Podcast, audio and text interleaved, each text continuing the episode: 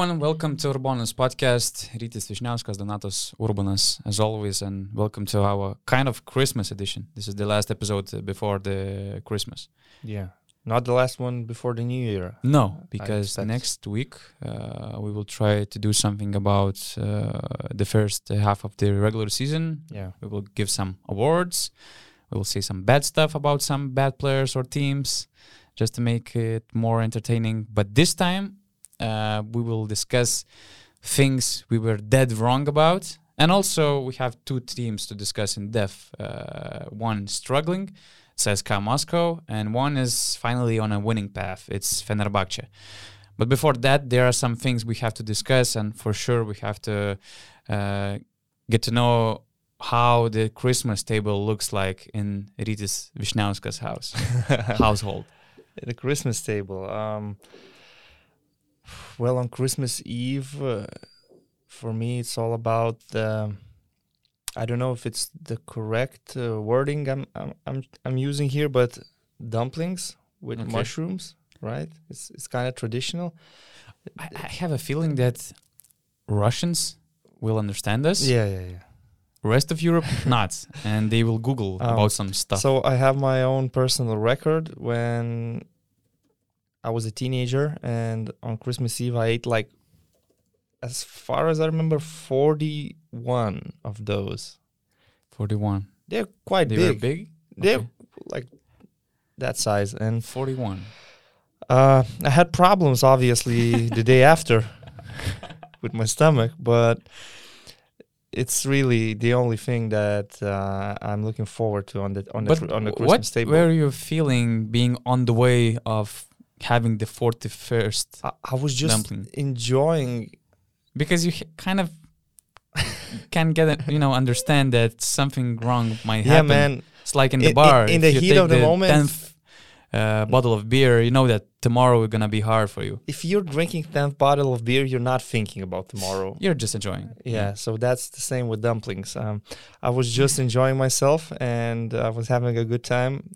They are very tasty, and I just couldn't help myself. As many as there were on the table, I, I, I was putting them on, Were on there my plate. any other dishes? Because uh, For in sure. Lithuania we have to eat at least twelve dishes. Man, I, I don't taste 12 dishes. They, Okay. I believe the tradition says that there has to be 12 dishes on the table. It Ah, okay. doesn't necessarily mean you have to taste all of those. Mm. So I really, I really don't like herring, to be honest. I really not. I'm really not a big fan of fish. hmm So since Me there is no meat on the Christmas Eve table, I'm going with mushrooms. And dumplings. Yeah, 40. yeah, man. So that's one thing, and the other thing is on the first day of Christmas, obviously. So on the first day of Christmas, usually uh, we bake something like uh, a cake, obviously, and you have something like duck or a chicken, and uh, then I have to be honest on on Christmas Day for me. When I was not working, these days I'm working on Christmas, so it it doesn't really matter. But usually it's all about the drinking. Yeah, let's be let's be real. that's the part of the tradition here in Lithuania. Yeah, yeah. You know what should be weird for our Turkish or Spanish uh, listeners? Uh, I don't see anywhere else that dish which we could translate to herring in a bedding or a bedclothes. Yeah, that yeah, would yeah, be yeah. correct I, I, translation. I don't like that. no, it's terrible. I'm not- I I'm think not a terrible dish. Well, it's not necessarily terrible. It depends on how you prepare it, but just like I said, I don't see any way how you could prepare good, tasty herring in bedding. Let's say. well, unless unless it is fresh fish, but usually it's the fish you get from the supermarket, and it's not very good. So, for some reason, people f- think that this is necessary. You cannot replace no, it no, no, with anything else. But but Yes. okay, if it works for people, it works. And uh, of course, Russian salad. So Russian people would understand this definitely. Russian salad, olivier, as it is called, it has to be on the table every single Christmas. What is Russian salad? Russian salad, Olivier. Come on. In Lithuania, we would say like Ah, balta mišrainė. White? How to call it? no, it, it is called olivier or, Ah, or okay. Russian Russian Ah, salad. No, it's It's a must. It's a For must, for and sure. and and I enjoy it a lot. Uh, we prepare it with uh, with my girlfriend. A, a huge bowl Mm. of Russian salad. oh, you still have it of course. because I, I had it only when I was visiting my parents. No, no, no, no, no, man. grandparents. No, man. We, we prepare it. Because And- I, I try to break this rule now in my own house. I mean, no, no that old school stuff on the table. Because I just cannot handle we it. prepare a huge bowl, so it is my breakfast meal, dinner meal for the upcoming four days. okay, That's Yeah, how that's it goes. How it goes in But- Christmas, yeah. As I said, um, these days my Christmas traditions are kind of different because in the past I would be um, enjoying NBA basketball with the drink. Now I have to work, so there's no drinking for me. It, it might Uh, sound bad that you have to work on Christmas night, but we just discussed before the podcast that in Estonia there are some commentators who have six games in a row, but that's a lot of money. Um, yeah, my Estonian colleague, he covers all of the games that are happening that night. Six games, so, right? So this Christmas, if there will be no postponements, there will be. I will check five NBA Ah, games okay. consecutive. For me, it's only three or two. I think this time it will be three games because the midnight game, of Suns against the Warriors, is really something to look forward Mm. to. But as I said, right now it's kind of difficult with the NBA. You don't know if any game, if some of these Ah. games will be postponed. Obviously, another thing is that it's it's Christmas Day basketball. You're expecting to see the biggest stars shining on the court. At the moment, it seems like, let's say, Lakers and Nets might be facing each other with absolute role players because Mhm. of the COVID nineteen protocol. So, I'm I'm not sure how it's gonna go this year. But for example, last year and the year before, for me it was like this. Um, I wake up, I have breakfast, I uh, we exchange gifts with with my girlfriend. Uh, then I go to visit my mom and my dad, my brother. We exchange gifts there also. I have a meal, and then I and then I leave because at 7 p.m. Lithuanian time, there's the first game of the NBA basketball. So, yeah, this is Christmas for me. And since you're, I know, And I'm sorry, second day of Christmas is Boxing Day in England. So it's Oh. a huge pile of English Premier League matches Uh-huh. that start from 2:30 and go and up until I, I would say 9 p.m. Ah, Yeah, okay, that's going to be tough, intense weekend. But it's not what do you prefer? I know that you're a sports freak. So, do you prefer good, solid Christmas night games, commentating Christmas night games, or do you prefer enjoying time in in the Vilnius streets and in bars of Vilnius streets? Um, going to bars, it's kind of I, I kind of passed that phase. Okay. Uh, I'm not really a big fan of it so anymore. now you're drinking in front of TV, drinking yeah, and yeah. watching games. At home. That's a great mix. maybe have some guests, Uh-huh. but but Hmm. just being at home. Um, I do prefer that, of course, because uh, you want to relax and you Uh-huh. want to enjoy spending your time with your closest people. But um, at the same time, it's kind of exciting that you have the ability to be the one who covers these games for Lithuanian people, for Lithuanian audience, because I believe there are not, maybe not so many, but there are people who enjoy NBA basketball on Christmas. So Or at least I remember uh, you can enjoy some basketball, but at the same time you can sit, uh, on, you know, near the table to have some drinks, to Yeah, talk yeah, with, yeah. with people, with your family members. But at the same time, you you can have NBA game on your screen. So uh, I, I, I could say I'm privileged to be the voice of those games. Mm. It's an honor. Maybe in, in, in some ways you could say it's an achievement because you reach that level in your career when you're getting the NBA Christmas basketball. Uh, of course, like I said, I mean, sometimes you feel that that's a pity because you cannot spend the biggest holidays of the year Mm. with with your loved ones because you have to work.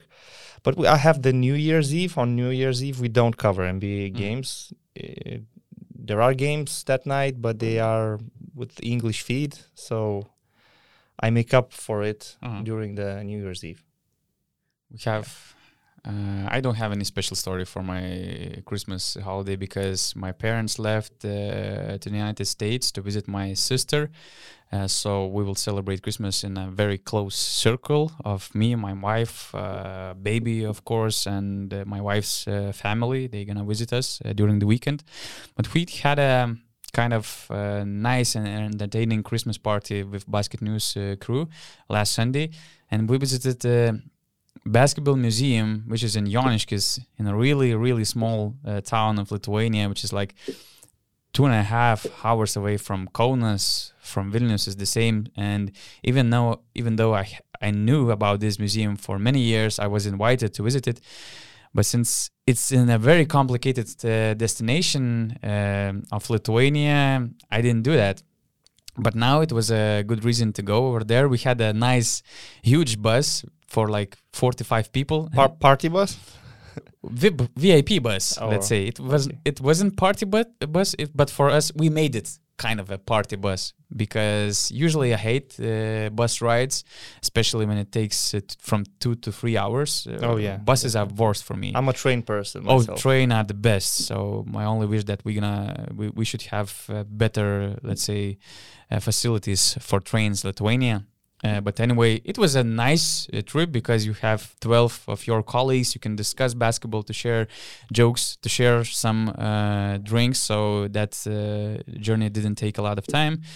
But the whole museum experience was crazy because the guide who owns uh, that museum, who created it, is kind of unique one because he jumps from one fact to another, and um, a lot of stuff was from Lithuanian basketball history, from Russian because we are kind of you know ex-Soviet Union country. Uh, so I, I tried to find something for our international listeners, and there was a story with Yao Ming's shoe, or supposedly, uh, at least that guide of uh, the owner of museum thinks that it was Yao Ming's shoe because he told th- that he found that shoe in one of Lithuanian second-hand shops, maybe even Joniški second-hand shop, and he told that and he has it as a you know as a real um, stuff in his museum, and he tells uh, uh, told told everybody that it's Yao Ming shoe. And How does he know that? because it's red and it's big, and um, we why why not Yi Jianlian's shoe? Why why is why does it have to be Yao? I don't know because it's big. Because Right. uh, he said that it's like uh, the size of that shoe it was 50, uh, 56 or something like that. European size 56. yeah. Oh. So I don't know. We we didn't go deep with the explanation because some other things in that museum were also questionable.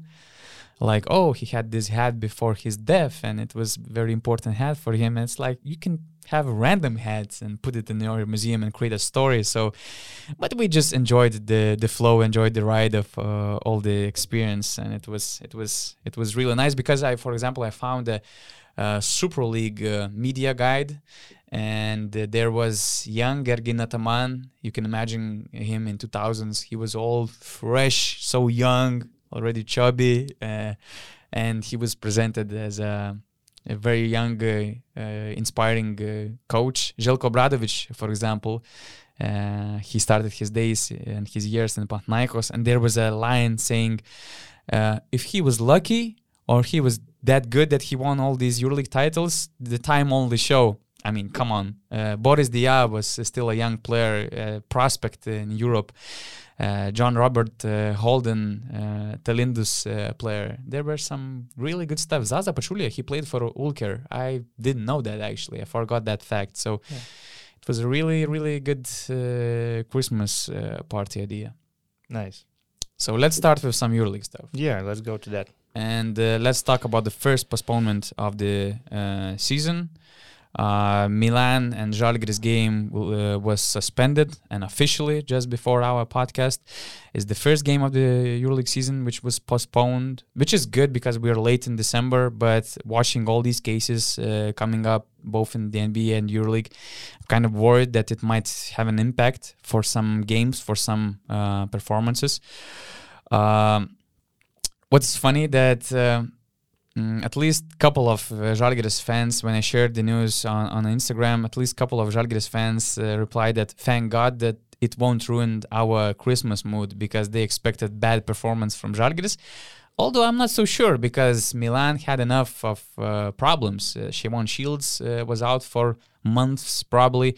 Other pl- players are also injured, so probably it was the time, especially at playing at home, when Žalgiris could have expected at least to have a close game with uh, Milan uh, at the current uh, situation.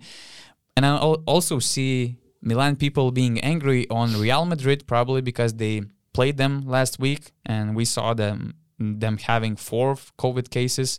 Coach Laso, Vincent Poirier, Causeur, Ortel. Yeah. Uh, and it might be that probably they got this COVID uh, from that game, and also that game cost uh, had a big cost because Sham- Shavon Shields was injured, and we have to put this elephant out of our studio. So was it a dirty play, just like Malcolm Delaney uh, posted on Twitter saying that uh, it was obvious dirty play by Rudy Fernandez? Of course. You think that What- was dirty play, right? 100%. Well, why Yeah. do you think like that? Well, come on. I mean, uh, what do you expect when you go under somebody like this?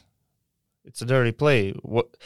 I mean, I'm not saying that Rudy Fernandez' intention is to hurt is to hurt Shavon Shields, but it's a dirty play, and professionals know that better than anybody. And if Malcolm Delaney is saying things, he knows it.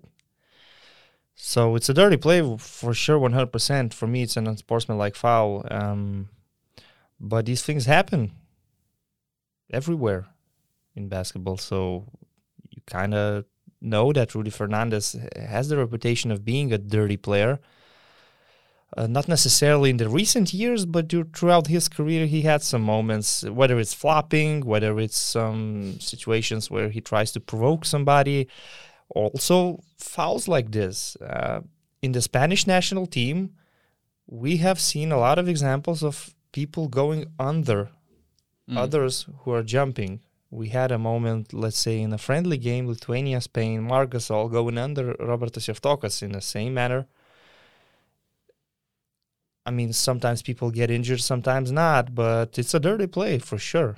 I, Hmm. I completely Wow. agree with Malcolm. I'm a bit shocked about your bold uh, statement on Why? that why? because for me, uh, when I watched the replay of that play, I didn't think that it was mm, clear dirty play. I thought that the vor- uh, the worst part of that uh, play was the timing. It, it seemed like uh, Rudy Fernandez was late with uh, taking that uh, block uh, and getting out of that zone, you know, to get the offensive foul call. But he was just too late, and he was he ran in shields too fast, and probably that was the worst part. But if not Rudy Fernandez was in that play, I'm not so sure if we would discuss if that was dirty or not. Because I also talked with uh, referees, with uh, players, uh, with some players, and they were they also thought that it was more of an unfortunate play rather than a clear dirty play. And uh, I try to discuss. First of all, I'm not a fan of Rudy Fernandez. I personally, I don't know him personally, but I hate him as a player and as a personality because I think that he's trying uh, crying too much. I also f- thought that he's a dirty play, uh, dirty player. Uh, I didn't like his style, his body language, and probably it's also based on our Lithuanian national team losing uh, against Spain in important matches uh, all the, all those years. But I talked with people who know Rudy Fernandez, and we all know that he has that label of uh, dirty player, and they tried to convince me that yes, uh, Rudy Fernandez is uh, know, uh, known for you you could find uh, easily some some bad plays, especially probably against, against the French national team, with all the dirty plays, let's say. But it, they all told me that he's not going to play dirty unless he will be provoked by by his opponents, because naturally he's not dirty, but he's kind of sensitive in a way that he might be affected. So somebody um, should have started something against him for him to be dirty. I'm not talking about this specific play against Shavon uh, Shields, but in gen- general, talking uh, about his past. And I, I discussed this play with referee, and he told me that it was close to an unsportsmanlike foul call, but um, he wouldn't call an unsportsmanlike foul and that uh, that play. And he also thinks that it was more unfortunate play than dirty play. Personally, I have nothing against Rudy Fernandez, and even I don't have nothing against his style of Mm. basketball. Uh, I don't care that Lithuanian national team suffered because of him making shots or because of the Spanish team being that good. It doesn't hurt me at all. It doesn't bother me at Mm. all. I respect Rudy Fernandez and his game, uh, but well, I see this episode and I'm thinking it's a dirty play. I cannot read his intentions. I don't know if if it was on purpose or Mm. not. Maybe it just sort of happened. It's very unfortunate that Shavon Shields got injured, but I understand the frustrations in Milan 100%. And uh, Malcolm Delaney, he went out on Twitter to say that publicly. Maybe you shouldn't call out your colleagues. I mean, you- you're still playing with Rudy Fernandez. You're in the same league, so you're your colleagues. You kind of have to respect each other. But No, I, I love them being sincere. We missed that in the EuroLeague. We have Mike James, uh, we had Tyrese Rice, Malcolm Delaney is also pretty active on Twitter. So Twitter now is private. yeah, I tried to follow him, I couldn't. I, I, I have him because probably I previously follow, uh, followed him. So maybe that maybe helped. he doesn't want uh, broadcasters and journalists Yeah. following him and because after that, when Basket News made an article uh, Yeah. out of it, he was quite angry on that that his uh, opinion Yeah. was uh, pu- went public. But I agree with his opinion, and you know, and it's not criticism for Rudy Fernandez for being wh- who he is. I don't have any problems with that, but plays like this, they're dirty, in my opinion. And of course, I, I need to respect your opinion. You you talked with other people, and I know that there's other side to this. It's not Mm. only black and white. Yeah, you can say that maybe it was very unfortunate, but you will not convince me that going under people is just some Just silly, dangerous move. It's just some Yeah. silly mistake you're doing. You, you're. I know you're playing against your opposition and you want to win badly and you want to do everything it takes to, to win basketball games. game. Yeah, But at the end of the day, basketball professional basketball players they are colleagues and they are they sort of need to protect each other in some situations Mhm. and respect each other and protect each other. In this case, there was not a lot of respect and protection, in my opinion. Mm. Yeah. Okay.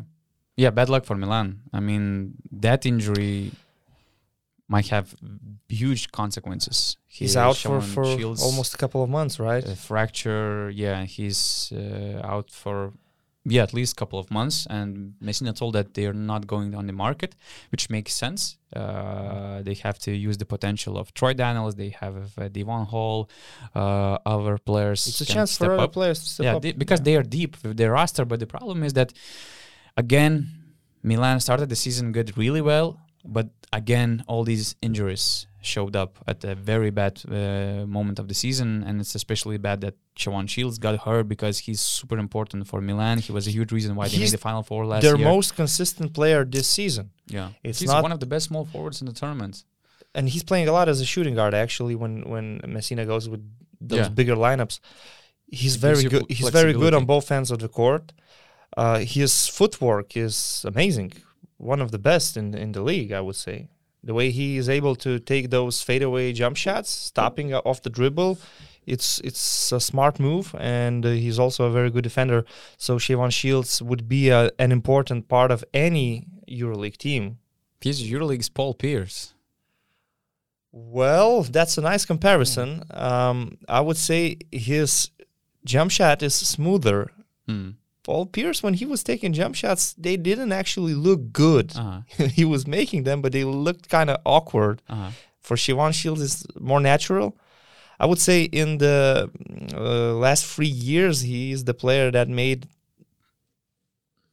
a big progress, and maybe he's one of the most improved players in the recent years Yeah. in EuroLeague because I remember him being in Basconia as a solid role player. Then he made a move to a bigger club um, that has ambitions to play in the Final Four every year, and he became a key player in this in this Milan team that has Delaney, Rodriguez, Hines, Datome, and so many experienced, great had veterans. Punter. Kevin Punter was Yeah. there last season, yeah. So it's a big loss for for Milan, surely, but it, as I said, it's a chance for some other players to step up. Now they also have to deal with COVID situation, and uh, actually, this postponement had to happen sooner or later Mm. because uh, if you're following um, not only the NBA, what happens in America, but also let's say European football, postponements are now becoming a routine, especially in England. So it would be naive to think that EuroLeague is somewhere isolated Mm. and has nothing to do with what happens in football in other countries. So yeah, we have the first p- postponement. I just hope it's not the first of many, Mm. but I I believe there will be some because COVID is spreading. That it is what it is. Yeah. So let's talk about Fenerbahce, right? They Right. went uh, on a four-game winning streak. Uh, previously, they lost uh, seven of uh, eight, uh, but now they are winning and they beat uh, some pretty solid teams uh, like Maccabi, uh, like uh, Zenit. Uh, who else was on their winning streak? They trashed Basconia in Oh, the, yeah, last the game, last game, um, and they also had a good offensive performance against Monaco. yeah. and- so and- the and question is: Is it nothing? Is it something? Or is it everything? I would say that it's just logical and it makes sense that they are finally winning games because we we talked a lot about them losing some games in the last seconds. So you saw the quality; it's there. They were always close. De Colo, maybe he had a rough start of the season because of the Olympics, but now he's playing at the MVP level. He's dominating games, and he's uh, once again playing his pick and rolls with Jan Vesely and doing everything else for, for the team. So um, it's not shocking that they're finally winning games. Fenerbahce is definitely playoff material. However, we talked that um, the strategy there uh, that uh, Mr. Gherardini is, is is doing to invest money into key players, and then the bench suffers, and your depth is Yeah. not as as good as other teams like Anadolu Efes, for example. You're not as deep as them, so now they're facing some problems because of injuries uh, with with their bigs. Uh, Devin Booker, uh, he got hurt playing against Basconia. He played in the first two quarters. He didn't come back for for the second half. Ahmed Duverioglu is out. So you can really become short-handed. And of course, when your key players are forced to play like 36 minutes, as Jan Vesely, uh, the season is very long. So you might suffer some consequences. Uh, but in terms of winning games and playing good basketball, I always had a feeling that this team with Sasha Djordjević and with experienced guys and even with Pierria Henry, who started playing really good recently, that they have the potential to win games and to be in the playoffs, which I believe they belong Mm-hmm. There. Yes. They have to be in the playoffs, in my opinion, with this roster. In my eyes, the main difference was that they just finally made some shots because their numbers increased uh, uh, significantly. For for example, from round 13 to 16, and you know we always discuss the problem for Fenerbahce that they don't have enough uh, shooters. They have problems with spacing, and uh, some shooters additions uh, and some lineups uh, could change the situation. And they finally got their rhythm. Uh, for example, in last four games, uh, they were third best in three-point uh, accuracy, 42% of uh, three-pointers they made. Um, they scored two-pointers at 62%, so their the true shooting percentage in last four games was the best in the EuroLeague, 65, which is incredible. They were first in assists, first in offensive uh, rating, and the thing about Fenerbahce is that the defense was always there. Uh, they were fifth best with the defensive rating before that winning streak, and they remain uh, fifth best in the in terms of defensive rating uh, even during that uh, four game stretch. Uh, and what is interesting that we kind of underrate their defense because when we talk about teams like uh, UNICS, Kazan, Olympiacos, uh, we emphasize a lot the defensive present presence. But at least in numbers, Fenerbahce was always at the same le- level. I, I, checked some numbers and they kind of identical. So this team always had a defensive-minded team identity, and they finally started to make uh, some shots, and probably that's that was the biggest adjustment. Almost, uh, although I'm not so kind of you know overhyped with this winning streak because all these teams they have their own problems. They're not in the best uh, uh rhythm at the moment. So also, let's say decent schedule uh, was always also involved in this. Uh, actually, when you when you mentioned making shots in the last game against Basconia, they were not making shots to be honest, uh, except from the very beginning when Pierria Henry started the game with a couple of uh, free pointers. They were not making shots, but the thing is, Nando De Colo had a career night in steals with six, and Basconia had Wade Baldwin and Lamar Peters playing I have to say crap basketball. Mm. It's as bad as it gets. Sometimes when, when it really goes w- ugly. When your point guards when your point guards are playing like this, and Fenerbahce just taking balls away from them. Uh, like I said, six steals for De Colo, 12 for the whole team, and it seemed like too easy for them in this game.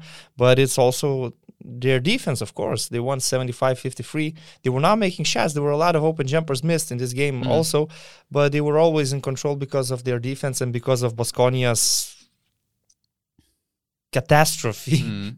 I mean, Wade Baldwin in this game was a disaster. Uh, but I would like to say about Nando De Colo that I'm really glad to see him playing like he does right now he is one of my favorite European players, and he's 34 years old. You don't see any signs of him getting any older mm-hmm. in terms of basketball. He's still dominating games. Still, when the opponent opposing team is in the bonus situation, Nando De Colo will kill you. He will get those cheap points from the free throw line consistently, and he's just so smart. Just he, he's like he always sees like two plays ahead. Uh-huh. He's always two plays ahead yeah. of you. So uh, I, I, think for Sasha Djordjevic to have Nando De Colo in the team is a treasure. Uh huh. Yeah. Yeah, there are two things I want to talk about. The first one, one of the reasons why Nando De Colo is not having any, let's say, age uh, problems. Uh, he's not getting old on the court because he was always a true professional. I remember I had a conversation with Andrei Vatutin, and he told that we were talking about Ramūnas Šiškauskas, how professional he was, that he took every game uh, 100%, no matter if it was EuroLeague or VTB uh, league. Uh, his mentality was the same, and the only player he could compare Šiškauskas too was exactly Nando De Colo and Milos Teodosic the same. He told uh, for, to Alexander Djordjevic that he was the true professional, true example who can lead you uh, by the example. So there's no surprise that Nando. Uh, it was logical why he was struggling in the beginning of the season. He had a long summer last year. He was also playing on a high level, so it's normal um, that you will have some slumps during the season, and especially in the beginning of the season. But now he's getting uh, back uh, in his shape. And the second uh, thing is that I don't remember who tweeted it, maybe it was Malcolm Delaney again, maybe it was Casey Rivers, but somebody told that we should stop emphasize uh, emphasizing age because nowadays uh, players are mm, kind of keeping the level of efficiency way longer than it was before because how bodies and physicality and you know all these technolo- technologies who can help you to to extend your career are involved and it's way different than it was before. So we shouldn't rule out all these players uh, yeah, over 33 I, I agree that it's kind of like three or four year advantage in mm-hmm. comparison to let's say last decade or, or even the 90s when in the 90s you would see a guy who's 32 or 33 and you would be you would be thinking that he's playing his last seasons in this level now 34, 35 is not a problem. Uh, but still, for Nando De Colo, it's not a problem not only because of this that he's a super professional he's taking care of himself and he is taking his job very No, it's the seriously he's playing. it's the the way he's playing he's not dependent on his speed Mhm. he's not dependent on his athletic abilities he's dependent on his skills and I his. IQ so those things only get better with It's experience Like Kruno Simon, the best example. yeah one of those but Nando De Colo is on a higher level Yeah, yeah, yeah. obviously than Kruno I'm- Simon I'm but talking Kru- Kru- Kruno comparison Simon with the s- IQ and skill. still being efficient even though you don't seem very athletic or fast Yeah. or strong so I ag- I agree with that yeah I'm personally happy for uh, Djordjevic because if you remember, he was booed by Fenerbahce uh, fans after one of these uh, losses, and uh, the thing is that there was a lot of pressure on his shoulders, uh, and a lot of, especially uh, when he was booed, a lot of expected that he will be changed, he will be replaced by any other uh, head coach in the market. But the thing is that that was never uh, in a conversation of uh, Fenerbahce's front office, and I actually checked uh, Maurizio Gherardini's history with head coach uh, firings during the summer. I couldn't find any. I mean, Gherardini works in basketball longer when I live, uh, actually, when I walk on this uh, earth. But if I'm right, if I'm correct me if, if I'm wrong, but he never fired the head coach during the season. Of course, it was easy when you had Željko Obradović. I mean, it's the last uh, guy to fire in your team during the, the season.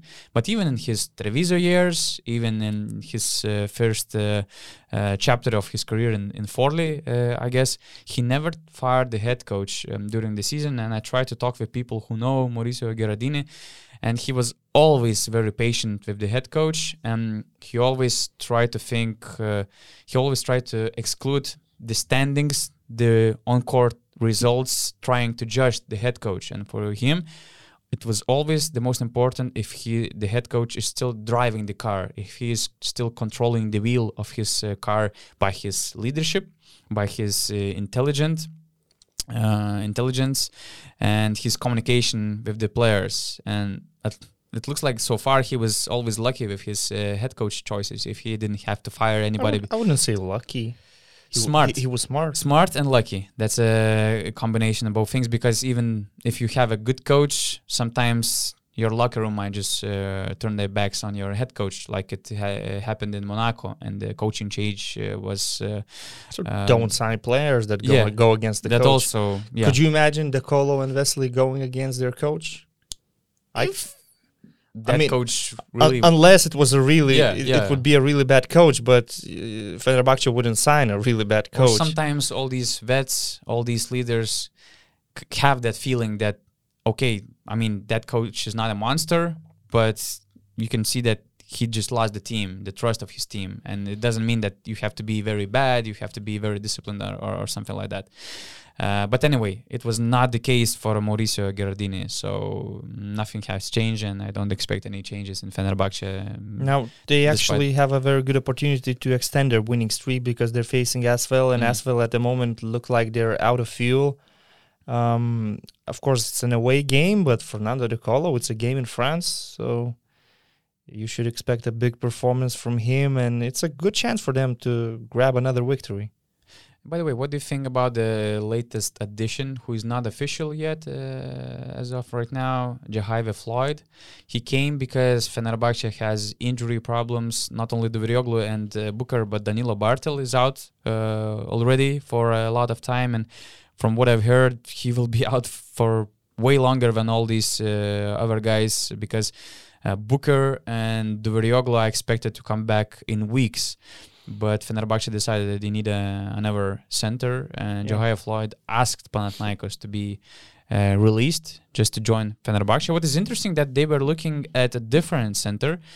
Uh, it was a 25. Yeah, he's he will turn 25 uh, tomorrow. Actually, uh, he's Maik Kotsar. Um, second year uh, European center from Estonia. He's playing for Hamburg, scoring 12 points and averaging four rebounds in 24 minutes. He had some nice games against Partizan, against uh, Andorra, Lokomotiv, uh, and he was already uh, on the radars of some EuroLeague teams. And uh, Fenerbahce wanted this guy who can, who is smart, who has a nice mid-range shot, although he he cannot shoot threes at least uh, yet, but he has some low post moves, and it was the first target of Fenerbahce, but Hamburg just didn't let him go.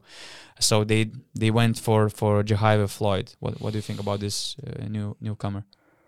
Well, you know my opinion. I, I always said that uh, in in my idea, Jan Vesely has to play as a center, and you would need to have a stretch four. So, know, my expectation uh, would have been for Fenerbahce to sign somebody who can stretch the floor, particularly in the fourth position uh, when now they're dealing with injuries and moving Jan Vesely more to the fifth. But Achille Polonara does his job in the fourth position. Uh, he had a very good game actually last week, uh, so maybe it works for Georgia, which the way it is.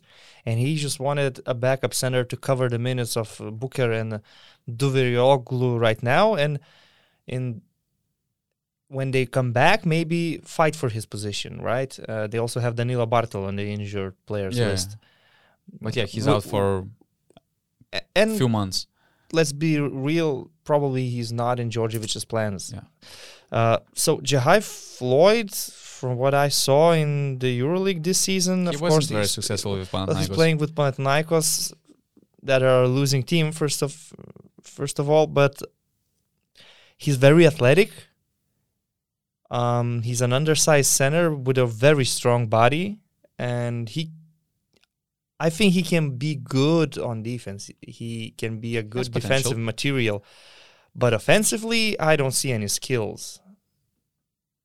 Nor playing back to the basket, nor facing the basket. He cannot spread the floor. He cannot shoot the basketball. He can just play pick and rolls and set some solid screens. But they are obviously signing him as a role player. He was playing 10 minutes per game in Panathinaikos. I would say he w- he could get 10 minutes per game in Fenerbahce right now Would as you, a backup. would you rather go with Kenneth Faried, for example? Because he also parted ways with CSKA. Now he's a free agent, and uh, between the rounds 16 to 18, he could have been on on Fenerbahce team. If Sasha Djordjevic wants to play uh, more often, switch all defense, then I would go with Jehyve Floyd Mm.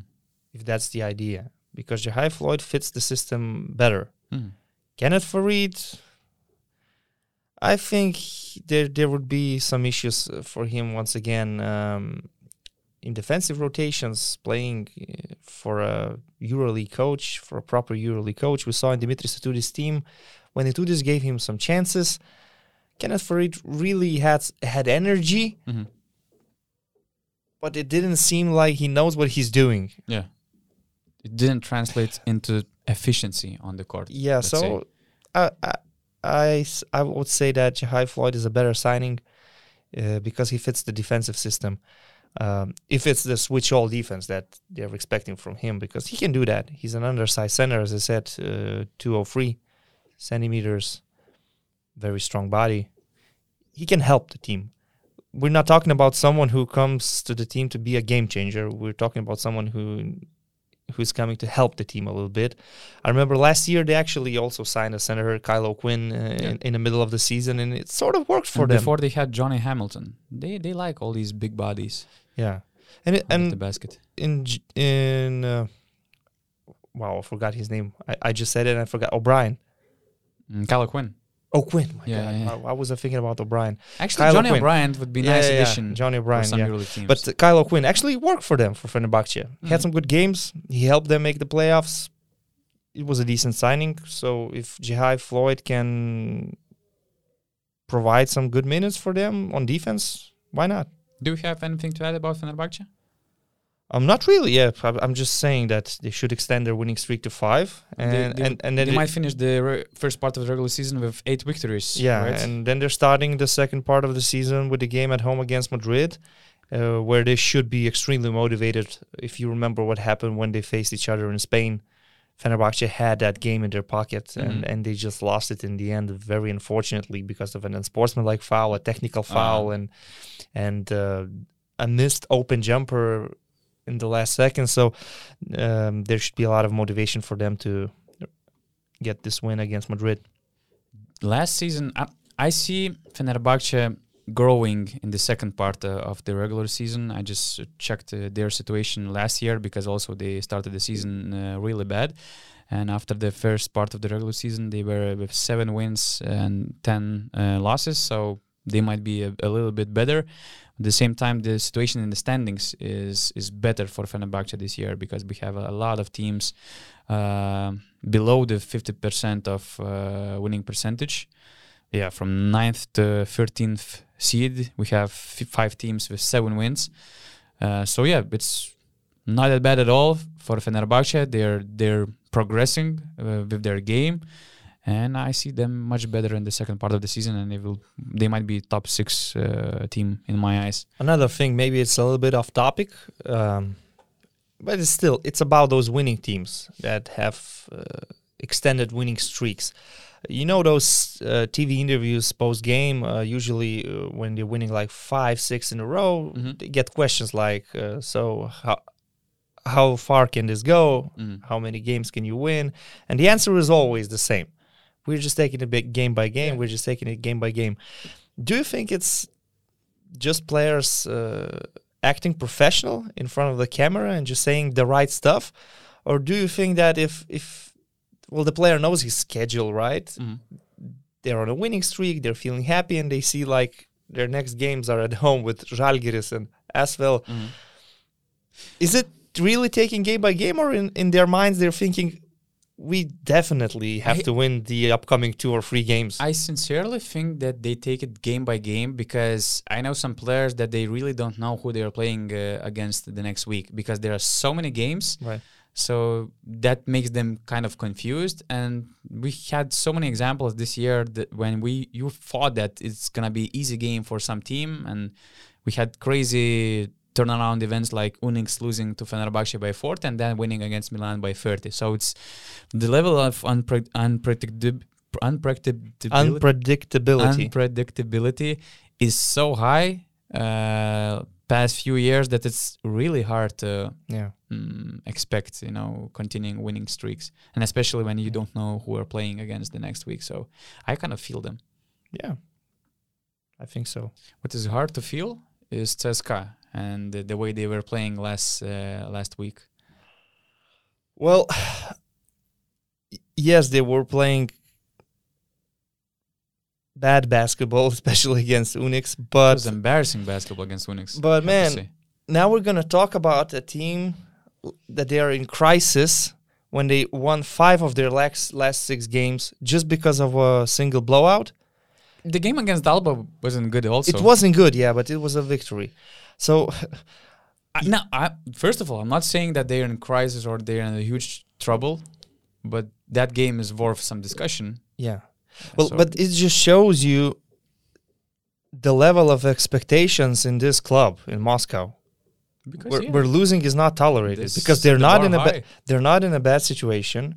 Uh, in, if if you look at the standings, it's not like they're playing very bad basketball every week. No, they just had an off night, let's and say. They had serious injury problems. And I think that they played their full squad only against three games before against Žalgiris. Yeah, and and full squad, yes, but some players were really still not in yeah. in good shape.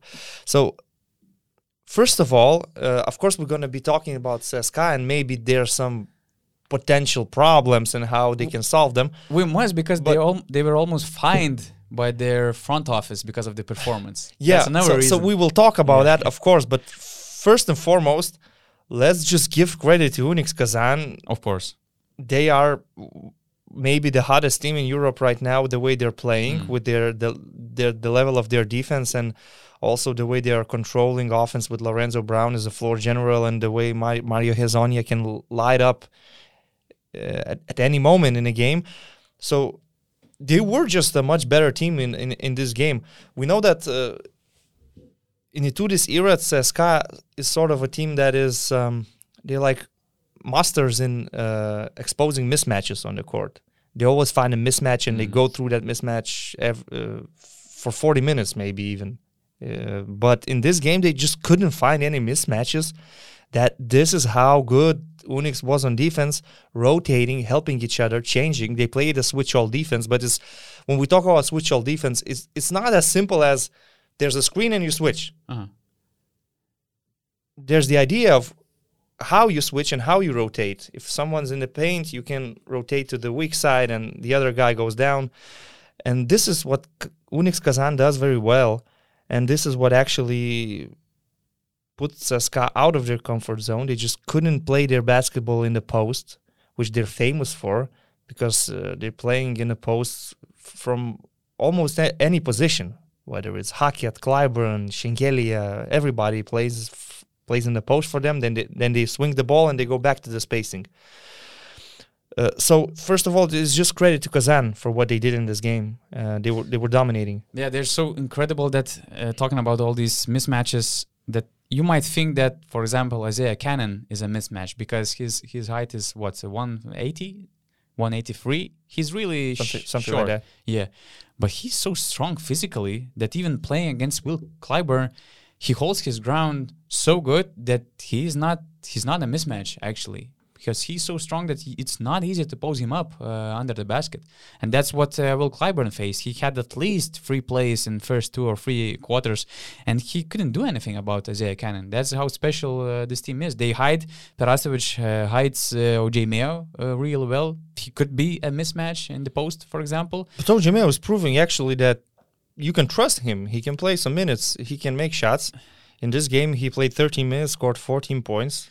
and the most important thing about OJ Mayo is that we all knew that he can make shots and that he can be efficient piece of the team.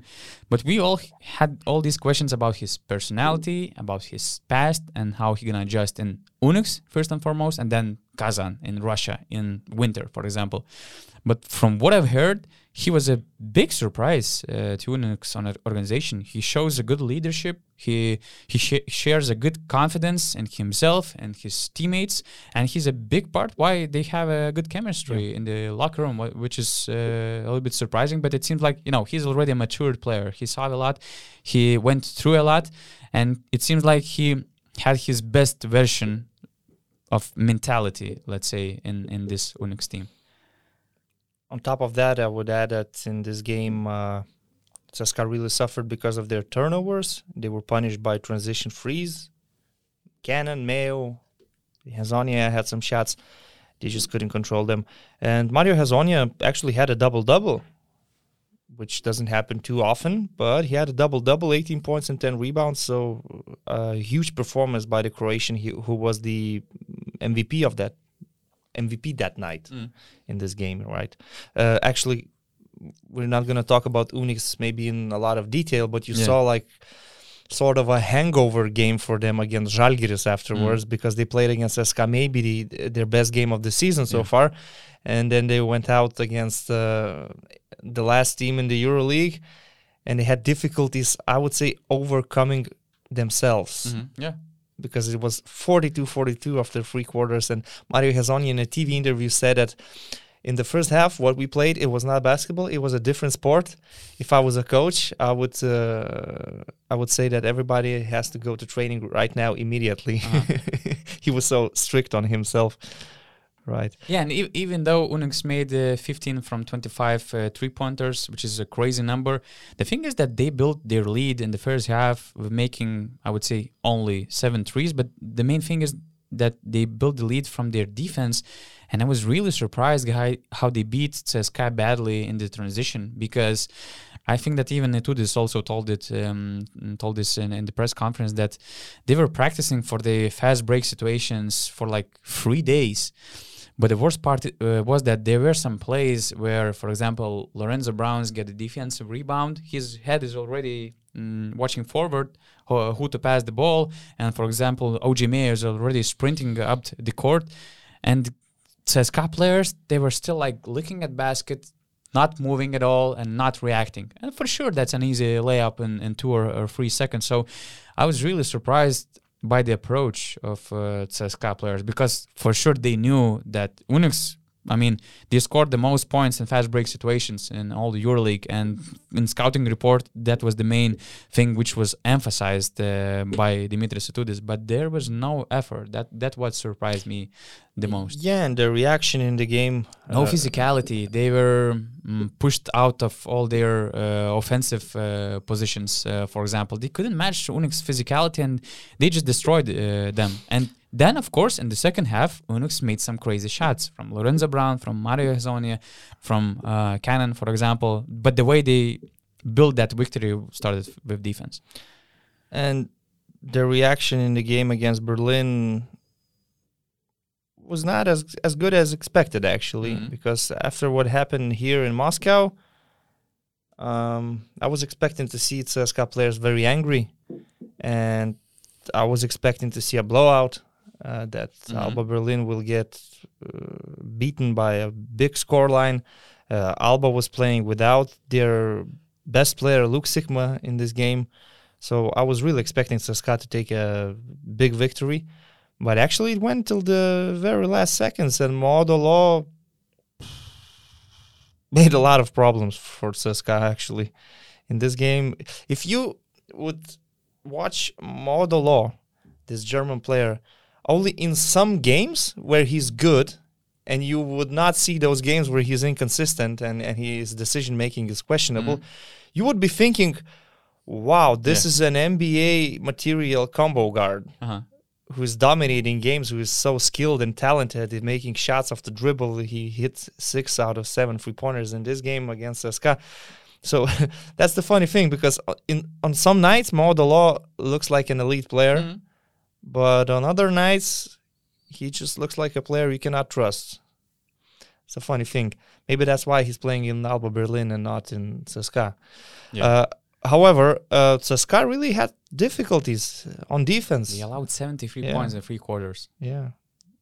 They were really poor on defense in perimeter, especially because not only Lo was hitting shots, Marcus Eriksson, we know he's so good uh, off, off the stagger taking those shots, and CSKA knew that, but they were punished a lot. Marcus Eriksson made five long distance shots.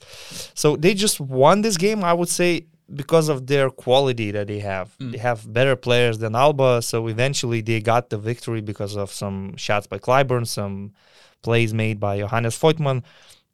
But it was not a good performance for CSKA. And it's not that bad to win against Alba by a small margin, but the worst part was how they had that uh, victory because, as as you mentioned, we expected um, some mental change in CSKA game after such a bad night against UNICS. Watching that game, it was really embarrassing, and probably it was the si- um, most silent crowd in the EuroLeague uh, I saw uh, this season. There were 3,000 people, but you couldn't hear any voice in the second part of the uh, the, the game when UNICS were more than up by 20 points.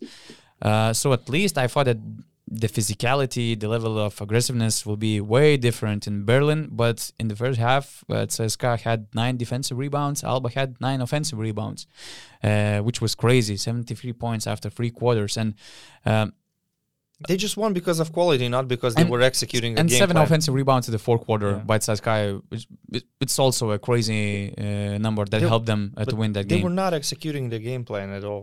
Like And said, probably that's the direction which CSKA front office didn't expect because I think that it was before that game when the Emiliano Carchia uh, mm, reported that uh, CSKA Moscow may fine coaches and players 10 percent of their monthly compensation for January because of their performance against uh, UNICS. Which is weird to hear nowadays in, in modern basketball in, in the EuroLeague and in the winning organization. Well, I don't know what contracts they have. If it's in a contract that the employer um, has the ability to punish the employee by reducing his salary based on bad, bad performances, if there are some things like that in That's your already a, contract, a the- bad contract. it's a bad really. contract. But if you signed it, Mm. well, it's your problem.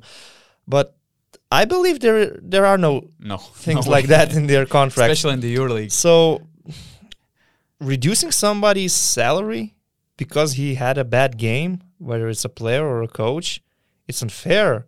And it's not only unfair in the moral sense, I would say it's unfair in the, I would say, it's also unfair according to law. Mm. Because if you have a contract, you get paid, and there's nothing about fining people because they're losing games by 21 points. And especially when we have ELPA right now. Yeah. Uh, I also think that ELPA helped a lot uh, in some situations to protect the players with all these tough practices the next morning after the um, heavy losses or with all these fines. And from what I've heard, uh, CSKA mm, wanted players themselves to sign the paper where they agree of getting fined. So, to no surprise, these papers weren't signed. So, from what I've heard, you know, they weren't fined because they should have fined themselves, actually, players themselves. So that didn't, didn't happen. Actually, CSKA with Vatutin and Itoudis created an image of being a very professional, uh, strong organization, and you're not thinking about CSKA anymore as this Soviet club with old methods of treating players and coaches and things like that. They're not good on your reputation because well you you will want to sign players in the future. You will want to have a good roster every year. You will want to be winning games. But if agents and players will be talking about you like this is the club that fines players for having a bad game. Mhm. maybe some elite players that have the ability to choose and they have some offers on their table. Madrid barcelona and CSKA will be thinking this is the better environment for me because I know that uh, some of my colleagues in the past had some crazy situations. So uh, um, it's not good that they try to do something like this. It's also not good for the for for them the publicity that uh, Mm. this uh, this Mhm. whole thing was exposed. I think that probably that was more of a warning to the players, and I think that this situation, this fine thing, uh, shows two things that you know it didn't happen by accident. There is there should have been some history behind that. There there was maybe some tension. I don't either in the front office, uh, in the locker room, or um, you know there was some miscommunication between the I don't know owners uh, and the team, because as I said, Vatutin was never known for for uh, doing things uh, like that. So it should have been some outside uh, solution, or it was a. I actually thought about the theory of you know coach kind of knowing or like being behind this move just to make some warning to the players. Okay, it says that coaches and players got fined, but maybe this kind of warning was kind of uh, fought also with coaches because we know Itoudis. He's uh, he he's a motivational guy. Uh, all his motivational speeches, uh, all the methods uh, he has. Uh, he was never guy of you know punishments and things like that. But and again, I'm just speculating. But this whole situation was really weird because I don't know any championship team which had issues like that during the season. And you, if you put all these uh, things, it's it's not going Well, to look good. In my opinion, uh, unless it's a disciplinary issue, Yeah, yeah. unless it's if a the team was disciplinary issue, a party yeah, before the game, so- some indivi- some individuals uh, went out of out of bounds, let's say, Yeah. and and uh, that was a disciplinary issue. Then you are fining and punishing Yeah. and warning people. But if it's a basketball issue, in my opinion, punishing, warning, or fining doesn't solve anything. Only hard work can solve your problems in this case. However, still, let's not forget we're talking about the team that won five games out of their last six. It's just that there was such a dramatic reaction to a blowout. Are not used to being trashed on the court by other teams. So when something like this happens, maybe they're in shock, maybe the reactions in the front office are too dramatic. They're not used to this, but uh, let's just leave the team with the Tudis and, and, and this roster, and they're going to be good. I remember with Tutin like week or two ago, we had this interview, and he told me that in December he's not looking at standings. So I don't see any mental change in his head in one week. So I have his scenario, uh, this scenario in my mind.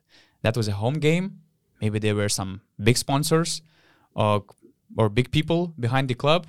That's Russian derby, And they were as em- the- embarrassed. They were sitting in a probably VIP. and, and they oh kind of God. entered the front office and told that hey we have to do something let's punish them because a that's how we used to do uh, in years uh, before so maybe that's that's what actually happened because with Vit- with Vitudis, with Vatutin, with all this team, we know for years that's very uh, unlikely thing for for this CSKA organization.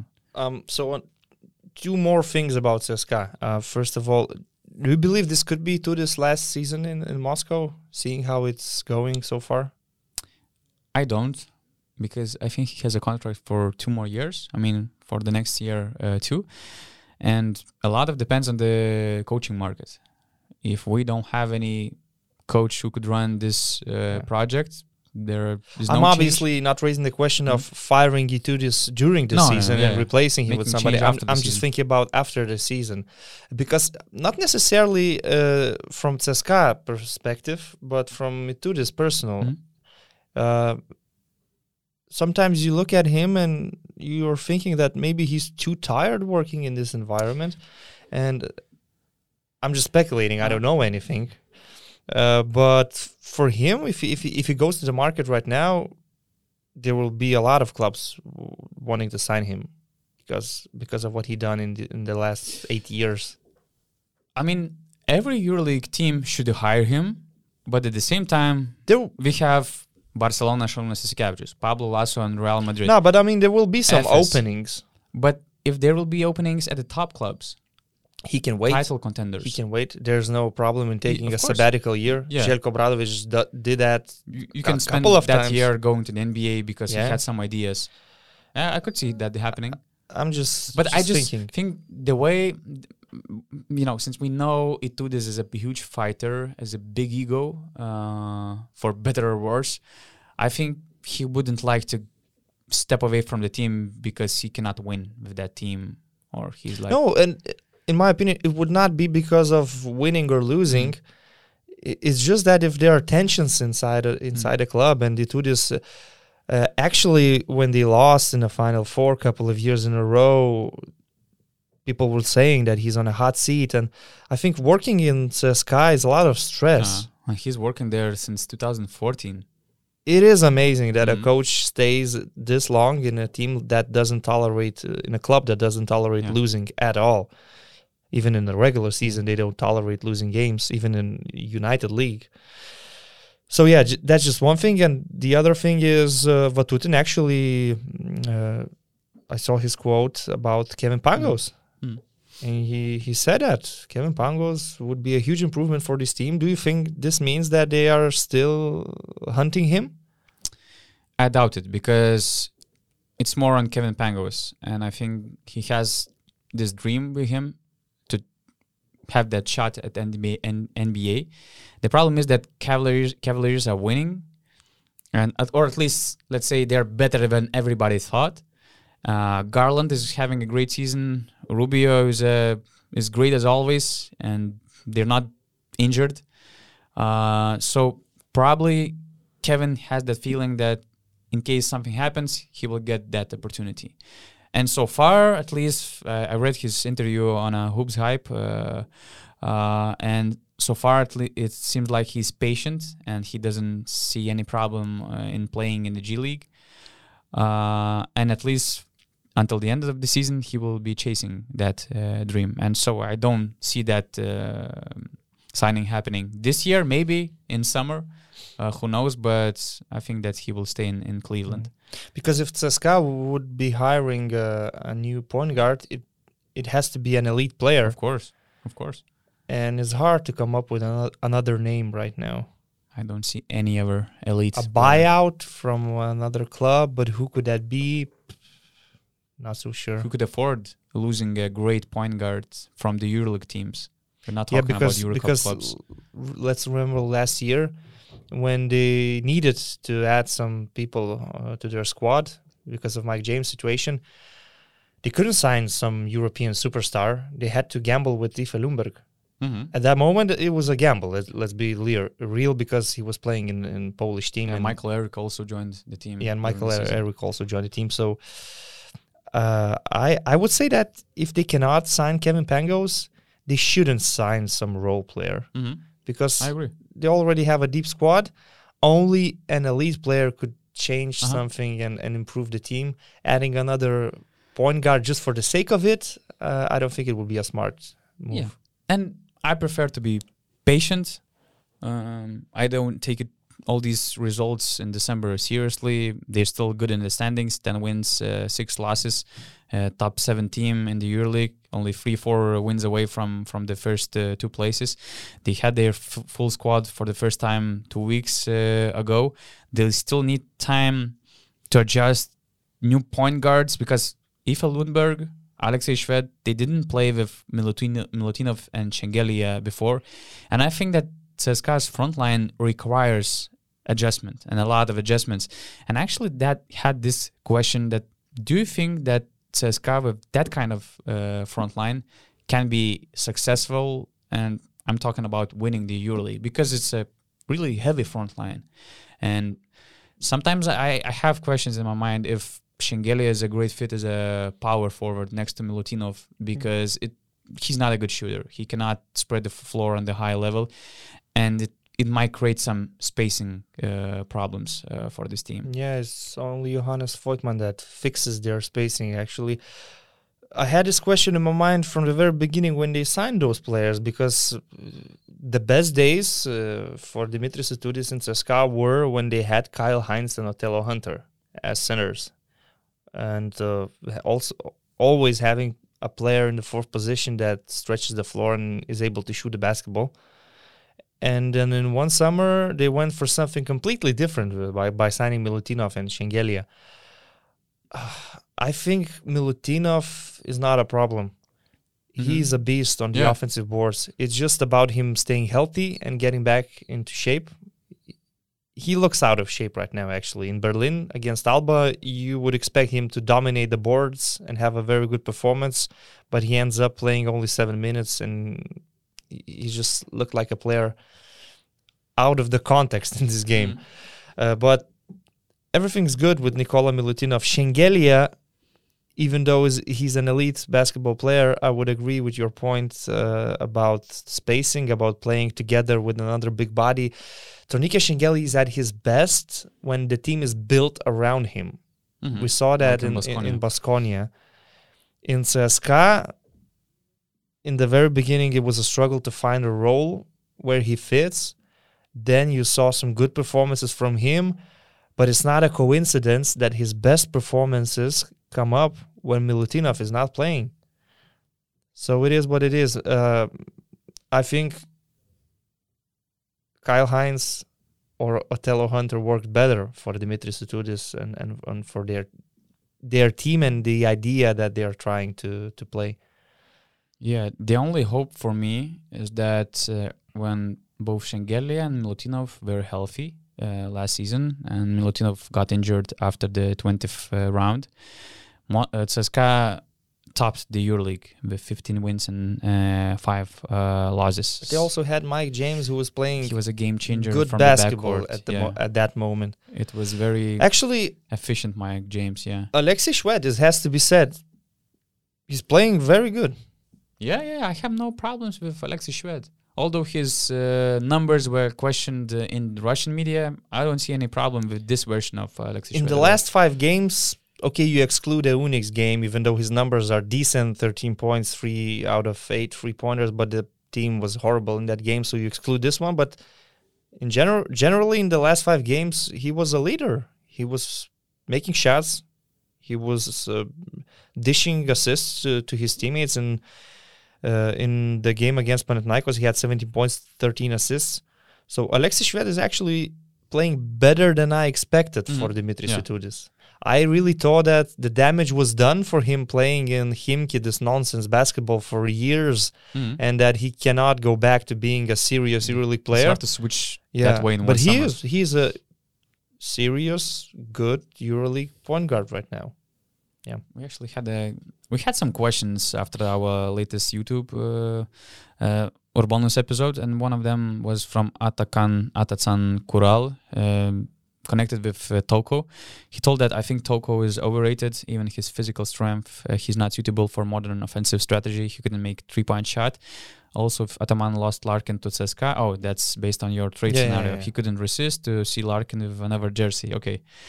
Uh, but talking about Toko, I mean, it I- still needs time for him to prove. I mean, I love Toko as a personality, the what he brings on the court at the same time. But as a power forward in the EuroLeague, especially next to the center like Nikola Milutinov, I'm not so sure if that's a, a recipe for the I EuroLeague title. Don't agree with the notion that he's overrated, but I do believe that he is not in the best system for himself. Mm. And uh, the ability to stretch the floor, playing as a power forward, is very important these days.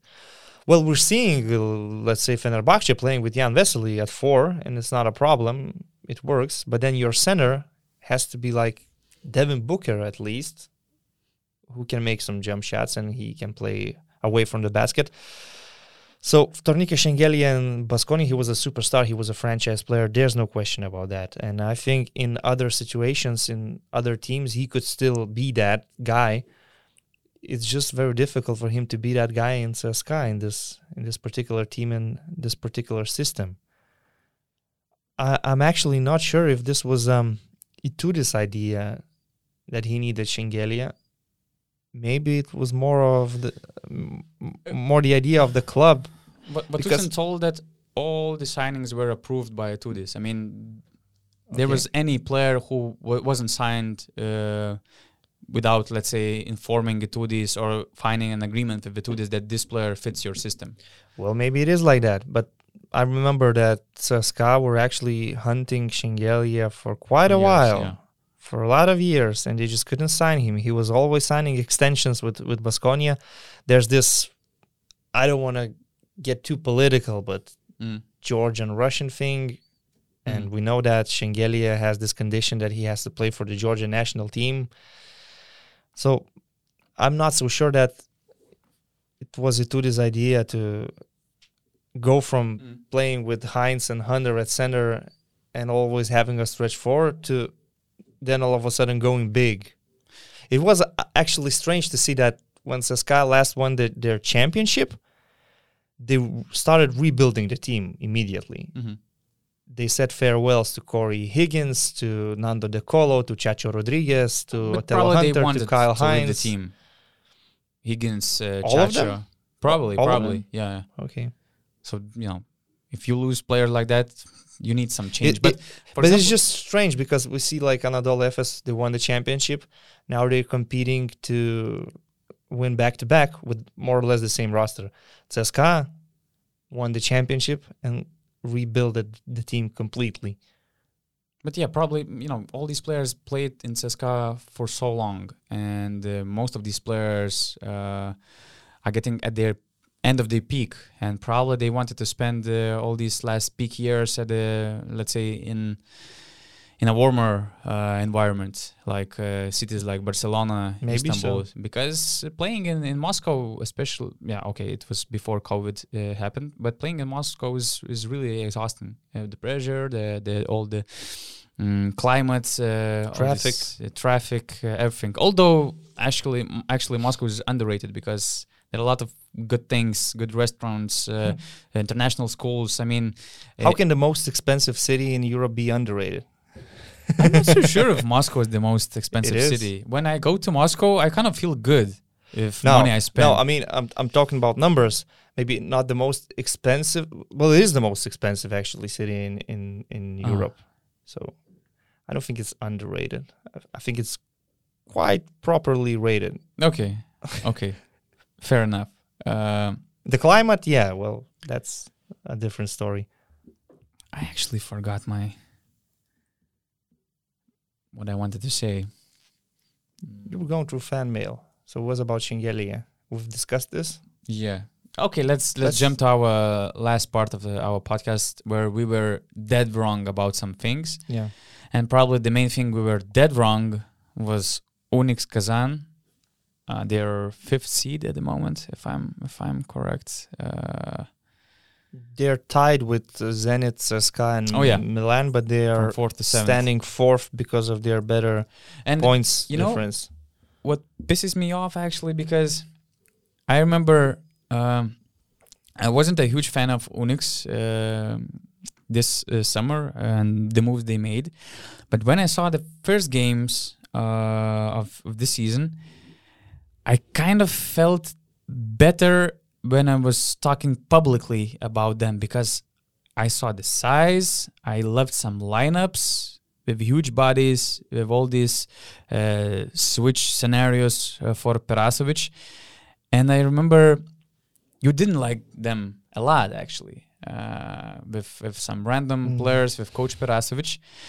And I, you know, and a lot of p- people weren't fans, weren't in favor of what UNICS did. And sometimes it happens when you you kind of feel alone in not supporting the team, but liking some things. But when there are a lot of uh, people thinking way different, you kind of start uh, changing your opinion. So I was like, okay, probably pro- probably they're not good. And the main thing where I was dead wrong was that we compared Monaco and UNICS two Euro Cup uh, finalists who invested a lot, who brought some big names like Hezonja and Mike James. And I remember saying that I think that I saw, I, I see way more potential building a better chemistry on the court in Monaco than in UNICS.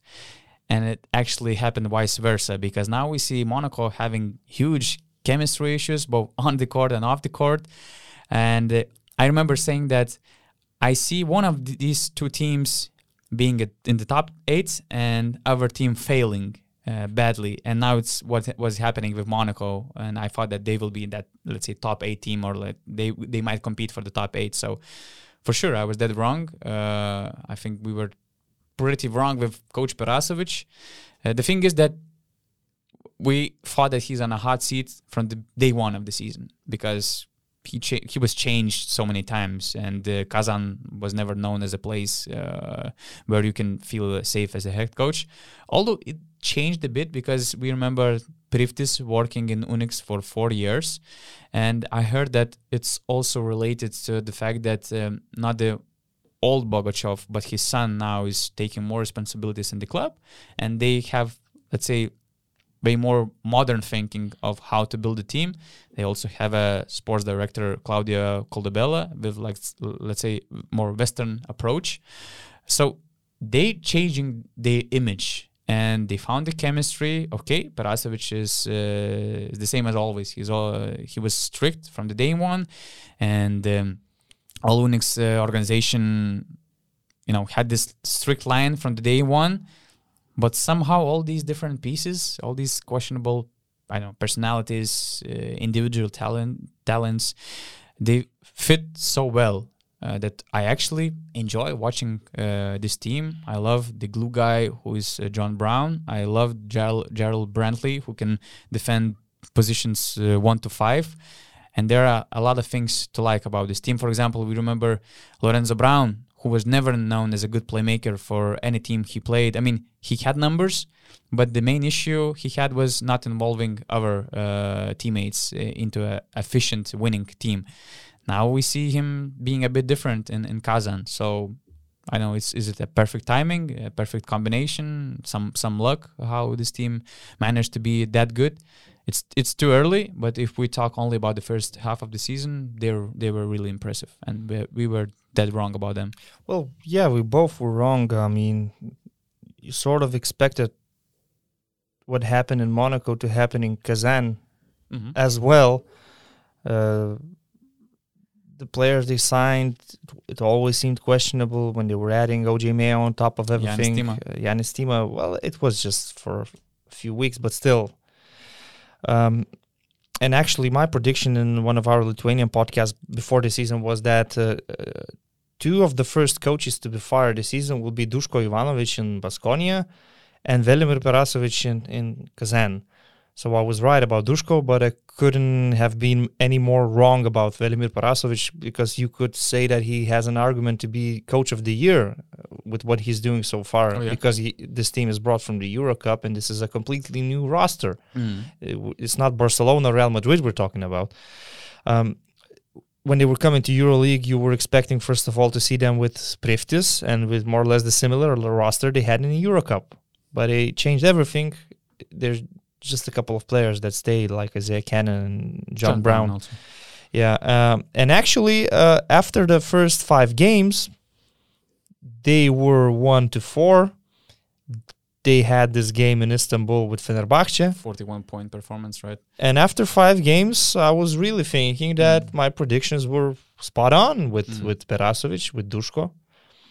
But then they started winning games and they started playing the best defense in Europe right now. With all these American players playing the American way, I, I, I would say their hands are always up. They're always going for steals. They're always going into passing lanes. They're leading the league in steals. Um, and it's credit to Perasovic because when you're an old school European coach and you have some sort of philosophy, uh, it's kind of hard to go away from that and start doing something new. UNICS is playing very modern basketball on defense. On offense, they're good when they can run. When they have to play sets, five on five, I would say they're not as aesthetic. It's kind of hard to watch them in some moments, but they but they have the quality. They have the game changers like Hezonja and, and Lorenzo Brown that can break any game. So yeah, we were dead wrong about UNICS Kazan. Uh, at the moment, I, I still wouldn't be saying that 100% they're making the playoffs. You Mhm. never Yeah, know. yeah, You never know what can happen. But if they can keep this level of basketball and if they can keep this good chemistry they have right now, they are playoff material for sure. And what I like about UNICS the most, the way they're not just playing defense, but uh, as you already mentioned, this team is built uh, from American players. Mario Hezonja, okay, he's uh, Croatian, but he's playing the American style of basketball, and they have so many individual talents. But uh, for example, we have Crvena Zvezda, uh, and this team is built for defense, physicality, and it's not surprising at all. It's Uh, the Serbian it's way. Serbian way, Serbian DNA. But I think that this UNICS team, from what I saw in the first round, uh, especially in the game against Moscow, against SK in Moscow, there were some moments where I saw them being so passionate and happy about defensive plays that I don't really remember any, let's say, American dominated team who would be so passionate about defense and being good at any defensive uh, possession. Really. The way this team was built, first of all, you were thinking that's not a defensive team, Yeah, yeah, that they will be be running and gunning. Every time between 90 to 100 points per game. Once again, in our imagination, this roster should play like Monaco is playing. Yeah. No defense at all. Then they go to Kaunas, let's say, and they win because they have a lot of talent and they score 107 points because they can do that with these players. I think UNICS with these players could also be Mhm. playing that way. So it's just respect to the coach. He Mhm. convinced these guys that if we want to win games in EuroLeague, we have to play this way. We have to put emphasis on defense. And the players believed in him because there's a lot of talent. There's a lot of potential for them to play run and gun and high scoring basketball. With a different coach, imagine Rimas Kurtinaitis coaching this group of guys. Yeah, only Alexis Shud was missing. It would be pure entertainment. they would be scoring a lot of points, not necessarily winning a lot of games, right? Oh, and of course, UNICS was on top of our lists uh, of uh, things we were wrong about uh, before the season. And I also have uh, Rokas Jokubaitis uh, on this list because I remember um, I was w- uh, one of these guys who said that Jokubaitis is doing a mistake right now, changing this comfortable situation in Žalgiris, changing his uh, starting point guard, shooting guard minutes, let's say 23, 25 minutes on the highest EuroLeague uh, level uh, per game, and the clear situation in Žalgiris to uncertainty in Barcelona with Ni- uh, Nicolaitis, Corey Higgins, uh, Laprovitola, and uh, Kuric uh, uh, on your lineup. And now he's having like he's scoring seven points per game. He's very he's shooting the ball very efficiently. 59% two pointers, 53 three pointers, almost two rebounds per game, 3.5 assists per game, and especially without Calathes, he stepped up, uh, helping his team win some important games. He scored nine mm, points per game mm, without Calathes uh, in Barcelona, five assists per 22 minutes. He's playing decisive minutes for Barcelona against top opponents uh, like Milan, like CSKA. okay. Uh, some of his deci- decisions in the crunch time, some of his defensive uh, re- reads reads are questionable, but it's very logical because he just turned out to 21. Uh, and I'm really surprised the role he got in Barcelona. Really surprised the impact he already made in this Barcelona team. And from what I've heard, that even Šaras uh, was amazed the way Jokubaitis contributes to, to this team. And I really didn't expect him to adapt to the high level the level so quickly in, in Barcelona in a winning team.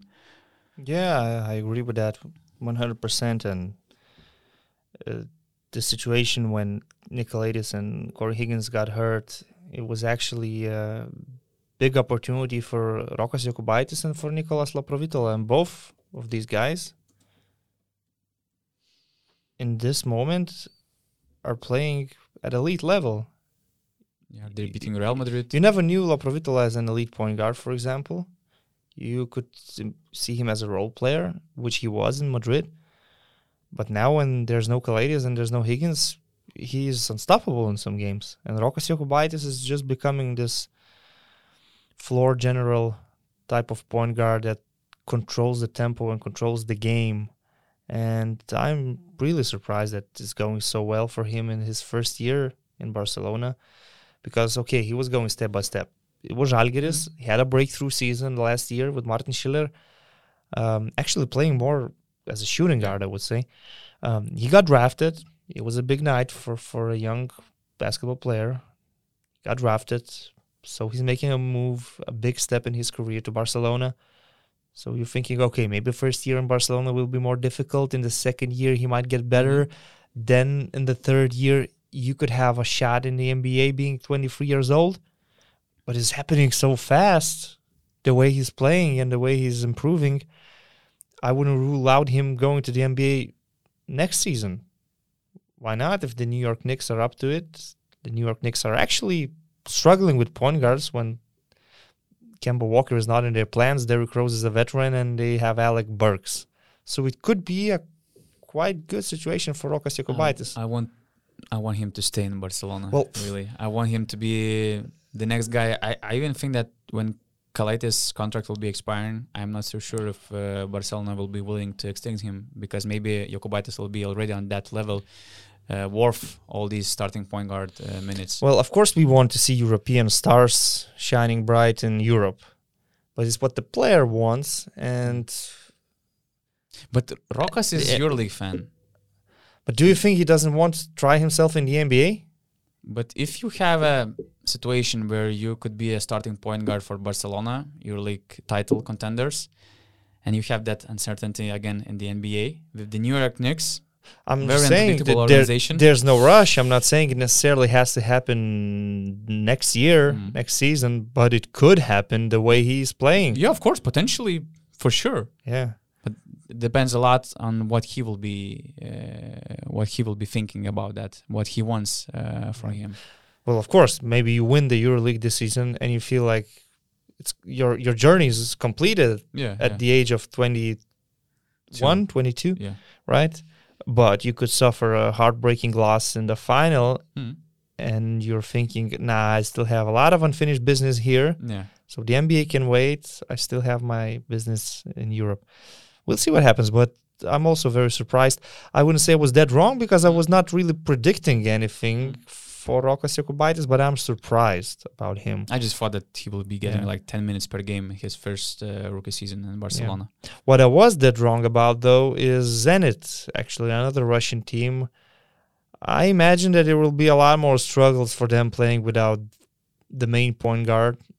And maybe I underestimated how smart Xavi Pascual is and how he can win basketball games without actually having the tools to do that. I mean, there are some talented players. They have guys like Jordan Lloyd or Billy Barron, but they're winning because of their system, not because of some individual performances. Um, they're very good in the standings. They're tied with the other Russian teams, Kazan and, and CSKA, and they're still waiting for the main point guard.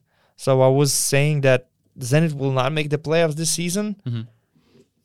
Now it seems very unlikely that they would miss out on playoffs. Actually, Although this Shabazz Napier situation is so mysterious. They already I'm not sure if it's official already, but they will be signing Tyson Carter from Lavrio. Okay, he's a project. He's in, uh, he's far away from being the, your starting point guard.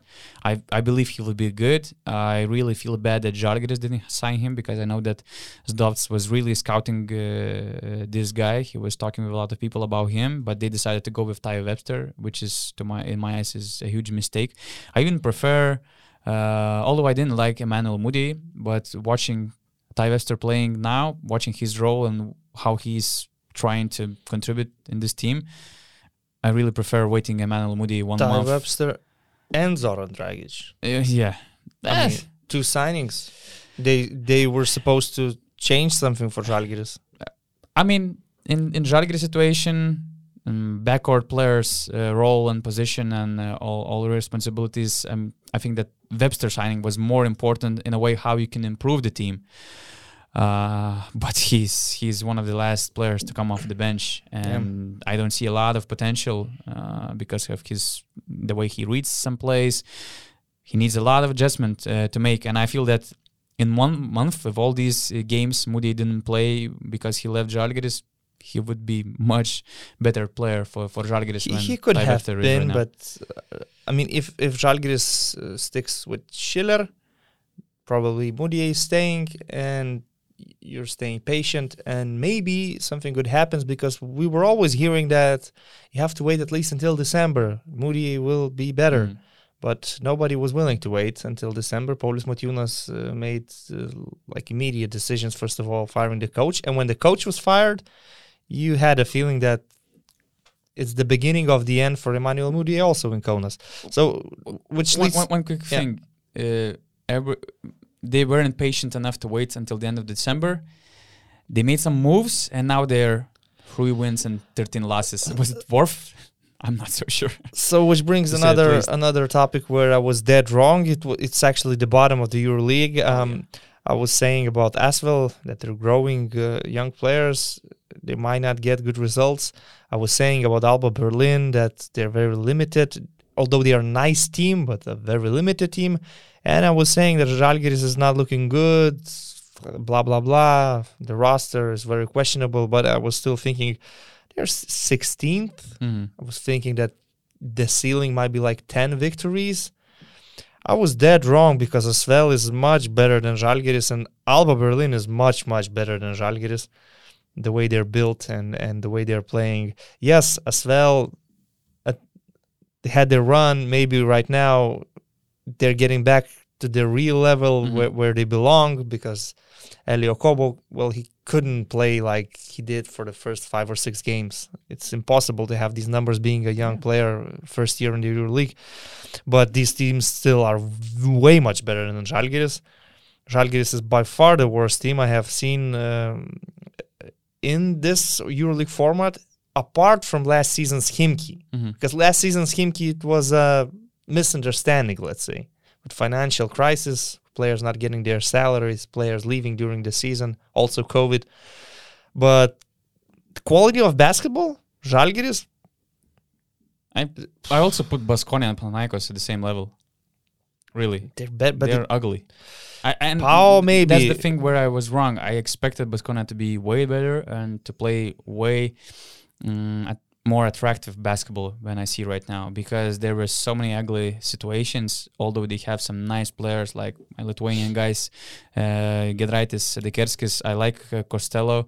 Uh, I like Fontecchio, uh, of course. But I like I like Granger, but they really need a point guard, the real guy who can share the ball. Yeah, yeah, they do, but I still rate them better than Žalgiris. Uh, right now, I'm not even looking at their EuroLeague standings. They made the run they Mm. were supposed to make in the Spanish league to make the Copa del Rey. They got those victories. They had some nice performances in, in, in the Spanish league. So if it's becoming their priority, well, there's Mm. not much to talk about them in the EuroLeague.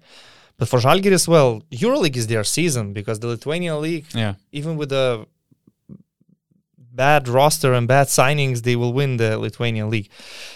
Um, my question, f- maybe we're wrapping things up, but my question, well, about Žalgiris, since we're saying uh, what we were dead wrong about, I was dead wrong about actually being too optimistic about Žalgiris. Uh-huh. I The- was even way more optimistic. I, I saw them in the 12th seed, oh my god 13th Oh seed. my yeah, that's terrible. So the level they're playing at right now, the team that they have right now, where would you see them in the Euro Cup? That's what the question I expected when you Yeah. started it. So I see them What do you think they could could achieve in the Euro Cup? Partizan, worse than uh, Valencia, worse than Virtus. So semifinals maybe Loco? challenging semifinals. Oh, it would be a great uh, quarterfinal game against uh, Loco. They lost lost bo- both games in the preseason, and I see them having a hard time against them. I would say they're top eight material Yeah, with some luck. With some luck, team. with some luck, making the semis. Yeah, yeah. That's the ceiling. I'm not confident about them making semifinals. No That's that's really bad when we are talking about the EuroLeague team. mistakes were made. I was always saying that the season is uh, is buried already.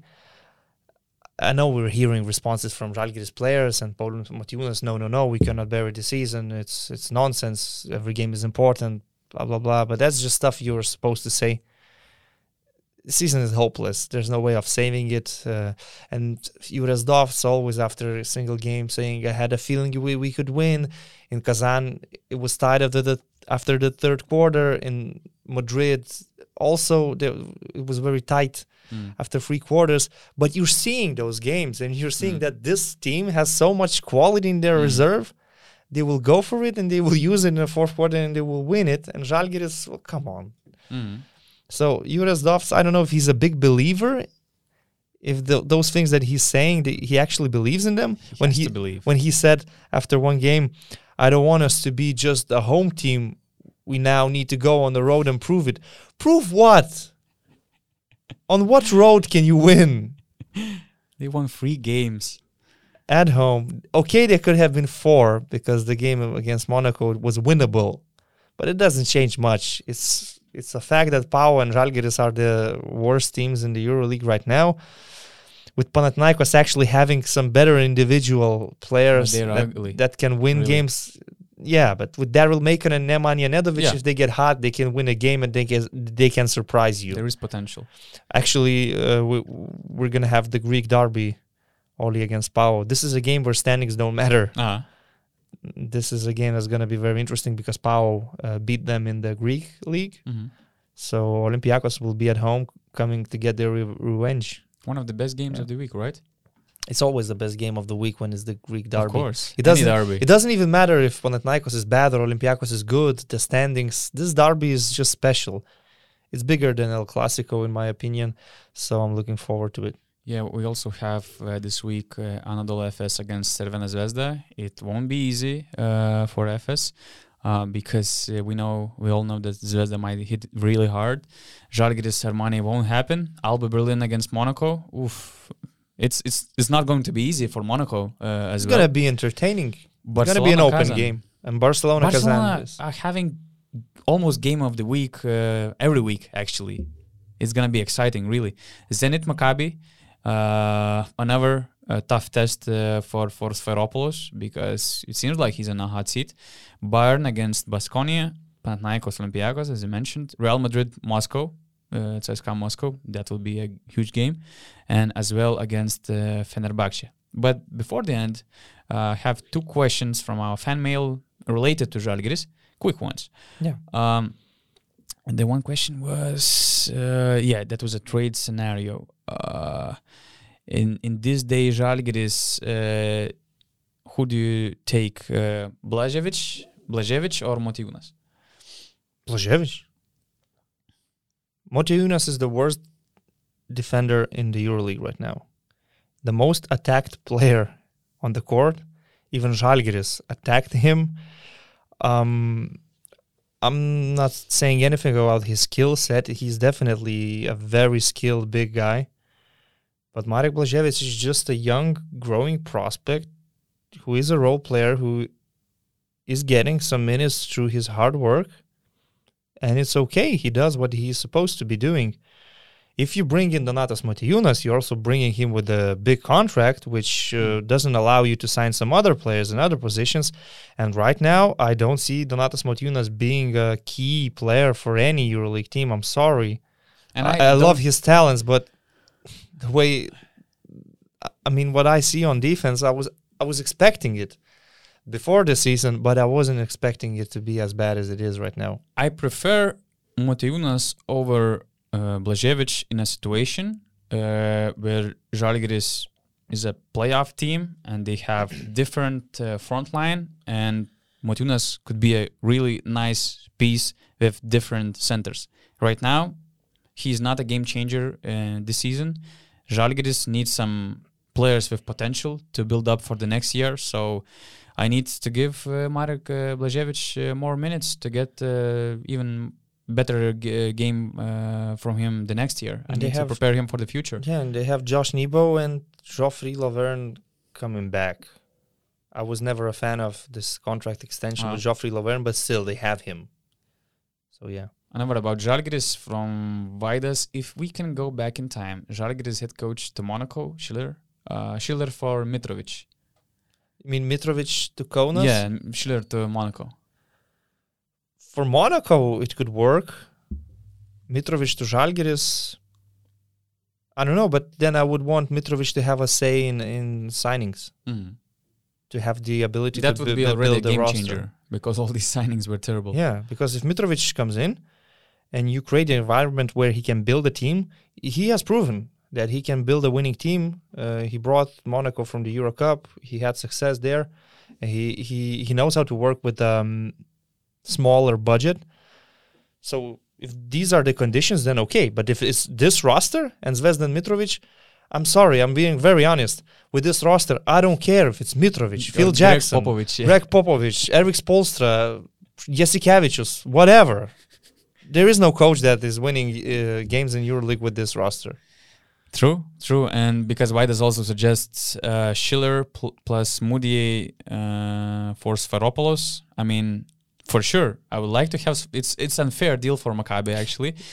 From Žalgiris standpoint, uh, I would love to see If Sfairopoulos, Saropoulos but because you know, you know, just to finish the season and to build the new team, but you have Sfairopoulos as your head coach, so it's a huge thing for the if for the future. Sfairopoulos is willing to come to Kaunas, I can go straight away to the airport. I can take his bags. I can lead him to, to the hotel or to Žalgiris Arena. I You can, greet invite him. to your Christmas table. I can invite him to my Christmas table. I will provide him a very nice meal, his favorite drink. if he's willing to coach Žalgiris. No herring and wow. betting. Wow, I mean, but I actually it's unrealistic right now. Uh, I love Sfairopoulos, but I actually wish Maccabi to fire him just to have a potential uh, possibility to sign him for Žalgiris. Because I, I think that Sfairopoulos could be a right coach uh, for Žalgiris organization. Look at that, fu- looking at future. But it has to be a long-term pl- project with a clear idea. Two, three year contract. Rebuilding this roster completely. Yeah, yeah, yeah. That could be great. Yeah, I agree. And uh, one last question, because Johannes, sorry for the pronunciation, moves probably. What's it spelled? Um, We gotta try and get this right. Johannes. It's hard. Is, is it German? Probably. Okay. I think, and he, I think he's a fan of our podcast because it's not the first time he's uh, putting a good comment and he has a question. Uh, yes, maybe if it's an umlaut. Whatever. Whatever. How do you see Nick uh, Weiler-Babb as an, a defensive player in the EuroLeague? Uh, beyond Bayern supporters, we have the opinion that he's a top three or top five defensive player in the league, probably the best guard defender in Europe. Would you agree with it, with that? And do you think that Bayern can resign him the next summer when his contract is up? I think they can resign him because um, in the market, still the numbers and the stats mean a lot, and I don't think that that his value is so high that he would get some elite clubs offering him big contracts. So it it should be possible for Bayern to resign him. I agree in some extent about his defensive abilities. He's a very good uh, on-ball defender, but to name him as top three or top five in Europe is kind of difficult because we have some very strong examples. Mm. Let's say recently we haven't seen Jeffery Taylor pl- playing a lot because of injuries, because of Pablo Laso's rotations. But Jeffery Taylor is defending like crazy. He's like, Mhm. wow, I, I- could put him as the best, maybe even. and you can come up with more names Thomas on other Walkup, teams. for example. Thomas Walkup, Pierria Henry when he wants Daniel to. Hackett. yeah. I mean, that's a tough. Nick Weiler top Babb is make. in this conversation, so this already shows that he is very good. Um, he's a very good piece for Andrea Trinchieri, I, I would say, and if Mm. Bayern can resign him, I, sh- I I'd say sh- they should go for it. And he had that ugly injury last year, so I think that he still needs some time. His numbers dropped. Uh, he needs to be more efficient shooting from the beyond the arc. But I like him, uh, and It's- especially for a team like Bayern. It's good that they have enough talent uh, in this team that it, not necessarily Weiler-Babb needs to score a yeah, lot. yeah, yeah. Uh, of course, now they're dealing with Darrun Hilliard's injury, and uh, Casey River is still a newcomer. But uh, Nick Weiler-Babb, you could call him an underrated player, actually, um, because of his abilities. Although now he had a good game on offense, also with Crvena Zvezda scoring 16 points. So it's a very interesting question, which shows that some people follow the EuroLeague and their own teams deeper than just f- following the score lines and, and stuff. If you see Nick Weiler-Babb and his defensive abilities, it means you're watching basketball properly. Yeah. One la- uh, last one uh, because Pedro Sanchez is also pretty active uh, with giving his uh, giving his feedback uh, about our podcast. So he has a question about Zvezda. Uh, I, hi guys, nice video. I wanted to bring up some topic of discussion that got me shaking my head this week. It was painful to see Zvezda players missing so many open looks to the point where it's just incredible, incredibly difficult uh, for them to compete. Are these players that bad at shooting threes? Is there any trade to be made? Uh, thanks for the answers, guys. Well, to start with, I think it, this team is not built uh, to be a good shooting team. First and foremost, I think. Yes, and um, I was commentating their game against Barcelona, where they were fighting and they were in the races, but they actually lost the game purely because they couldn't hit a shot. There was a sequence in the very very end of the game. They were down by four, and they had offensive rebounds and three or four open jumpers in a row, and they missed all of them. Uh, yes, if you look at these players and their profiles, most of them are not known for shooting the basketball very well. E- even the experienced Serbian guys like Markovic or Kalinic himself. Kalinic is a decent sh- spot up shooter, but he's he's not a sniper, let's say. Uh, but uh, one player is kind of disappointing me. Uh, it's Austin Hollins, who was a shooting guard for Zenit two years in a row, uh, shooting uh, 40% from three point line. In Crvena Zvezda, he is basically just a defender and Mhm. he's shooting 25.8%. So he could do better, I, I think. Uh, but it is a problem. It is a problem. It is why they're losing some games. But the idea was to build a very strong physical team that could break other teams with their defense. And knowing uh, their financial abilities, the budget that they have, seven and a nine right now, 11th place, is good. yeah, Is yeah. acceptable, more than acceptable. of course, of course. Let's. That's all, folks. Right? Almost Yeah. two hours Yeah. of It's, Chris- it's. Christmas. That was good. That was good. So I hope you guys gonna enjoy your Christmas tables at the same time watching us talking about some basketball because I thought I think that there were some interesting things we discussed Yeah. this time. So Merry Christmas. Merry everyone. Christmas and What? see you next week, right? Before the new year. One more time. For some reason I thought about Ergin Ataman and his Christmas hat being a fake Santa Claus. It could be nice. Turkish teams are They're not playing. celebrating They're Christmas, playing on. Christmas. Anadolu Efes, I believe, they are playing on Christmas. But that would be a great Christmas commercial in the Euro. I would pick Pablo Laso. He can grow. He can grow a good beard. Mm. Put a Santa Claus hat on him, and he's a very joyful personality. Yeah. I just love when Pablo Laso smiles. He he looks so nice when he smiles and so sincere. So uh, if I had to pick a Santa from EuroLeague, Pablo Laso. Martin Schiller would be better Santa, or he's a that Santa helper because he's really short but very nice guy, right? So okay, Merry Christmas, everyone. Yeah.